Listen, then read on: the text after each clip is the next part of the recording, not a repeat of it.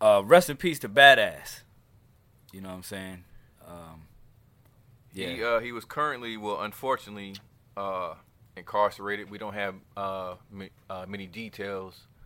Um, he was incarcerated during a uh, domestic violence situation, and um, they found him in his cell unresponsive. Um, Mm. It's a loss for West Coast hip hop. yeah, definitely, Um, definitely. He's actually a part of my hip hop. Did you know?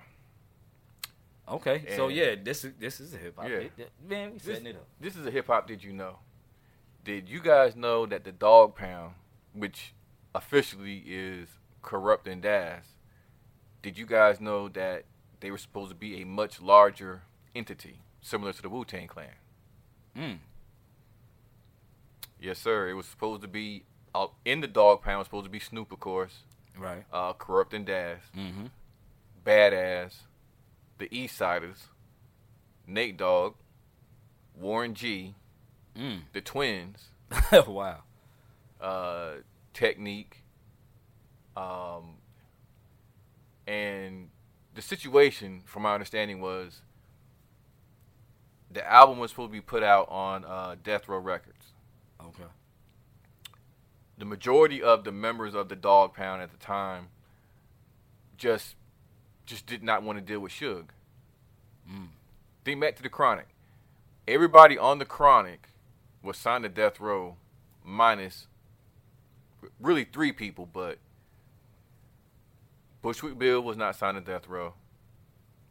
Warren G was not signed to Death Row, and RBX was not signed to Death Row. Mm. The majority of the members just simply did not want to deal with Suge. Wow. So he already had Kurupt and Daz under contract.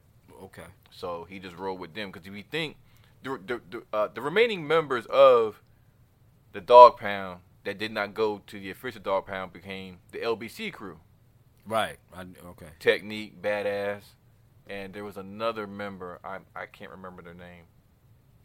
But also with uh the Dog Pound, it was also uh Little C Style, Big C Style, Little Half Dead, and anyway, there's be like a much larger entity of the Wu, like like the Wu Tang. The Wu Tang was very influential on the Dog Pound. Corrupted Ass had done a track with Meth and uh, Inspectah Deck, including Right. Redman. Got my mind made Made up. up. Right. Okay. And the Wu Tang Clan at the time was out there in Cali, right. working on Wu Tang Forever. So Mhm. was like nothing to run into. You know, these guys are cool. Right. So like nothing to hang out. They go to the Wu Mansion, West Coast. And they, They see a big go- collective. yeah. Yeah. So they. They yeah. might go out there. So Snoop's whole idea at the time was like, you know, I'm gonna do that. Right. I'm gonna get all. Basically, these are his people, his artists. Well, you know, what became his artists on Doggy Style Records because Right. that's what the LBC crew album came out on with uh, Doggy Style Records. Right. But I'm gonna do the same thing. Round these guys up, put out an album with all of us, get them different deals. Warren G hadn't even signed to Def Jam at the time. Mm. You know, these like you know he got he had that idea, but uh, things didn't work out. You you uh you uh to be part of the official Dog Pound, you had to sign with Death Row. Right. And a lot of them You know, a wasn't feeling that. You know, RBX. you know, he went to college with Suge, known Suge like, you know, for years. He Yeah. knew it was you know he, I'm not dealing with that. Yeah. Yeah. You know, Warren G. And the funny thing about Warren G was, Suge didn't even want Warren G. But when Regulate blew up, he's hitting, he's hitting up Russell and them like, y'all owe me money. That's my artist. You know what I'm saying?